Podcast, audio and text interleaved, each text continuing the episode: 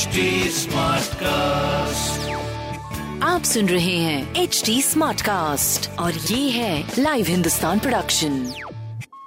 नमस्कार, ये रही आज की सबसे बड़ी खबरें।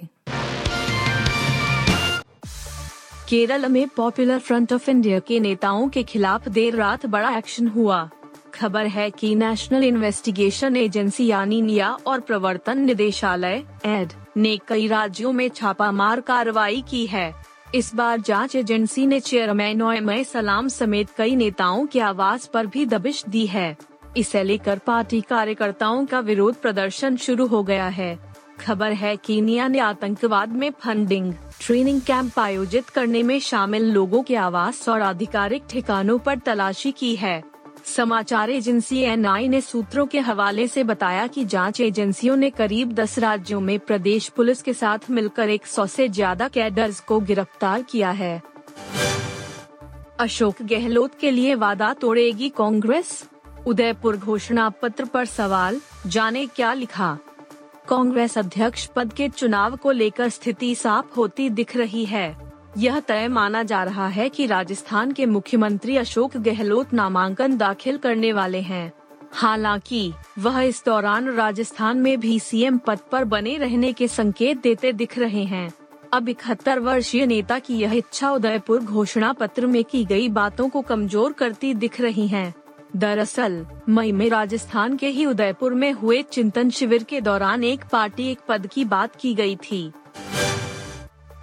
वक्फ बोर्ड घोटाला मामले में आम आदमी पार्टी विधायक अमानतुल्लाह खान की रिमांड अवधि अदालत ने 5 दिन और बढ़ा दी है। वहीं मामले की सुनवाई के दौरान एसीबी की ओर से दलील दी गई कि इस मामले में लेन देन के तार दुबई से जुड़ रहे हैं।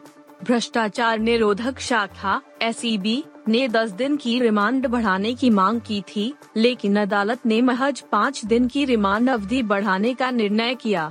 अब आरोपी आप विधायक को 26 सितंबर को अदालत में पेश किया जाएगा। राउज एवेन्यू स्थित विशेष न्यायाधीश विकास ढुल की अदालत में एसीबी ने आरोपी आप विधायक अमानतुल्लाह खान को 4 दिन की रिमांड अवधि समाप्त होने के बाद पेश किया। गौतम अडानी की दुनिया के अरबपतियों की दूसरे नंबर की कुर्सी छिनी, 5.9 अरब डॉलर की संपत्ति भी गंवाई। Gautam Adani latest news. Adani group के चेयरमैन गौतम अडानी की दुनिया के अरबपतियों की दूसरे नंबर की कुर्सी छिन गई है। हालांकि वह ब्लूमबर्ग बिलियनियर इंडेक्स में अभी भी स्थान पर काबिज है। एक दिन पहले वह ब्लूमबर्ग और फोर्ब्स दोनों की रैंकिंग में अब अडानी दूसरे पोजीशन पर थे, लेकिन Forbes real time billionaire index में अडानी अब तीसरे स्थान पर खिसक गए हैं।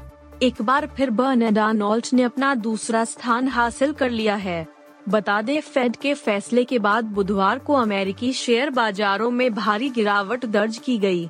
इससे टेस्ला, गूगल, अमेज़न, माइक्रोसॉफ्ट जैसी दिग्गज कंपनियों के निवेशकों का काफी नुकसान उठाना पड़ा। इससे पहले घरेलू मार्केट में आई गिरावट ने भी अरबपतियों की संपत्ति में सेंध लगा दी।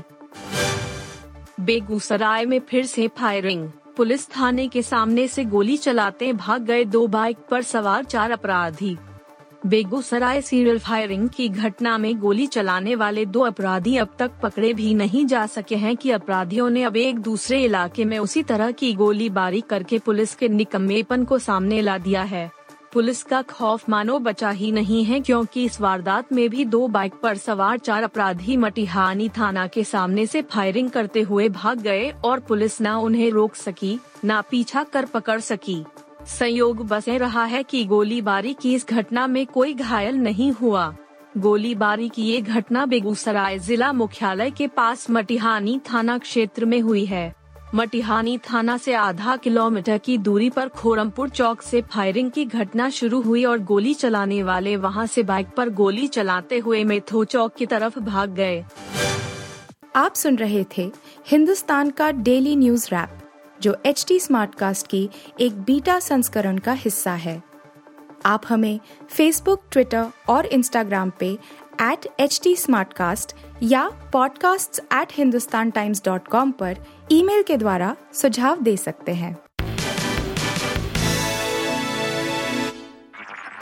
आप सुन रहे हैं HD Smartcast और ये था live Hindustan production HD Smartcast।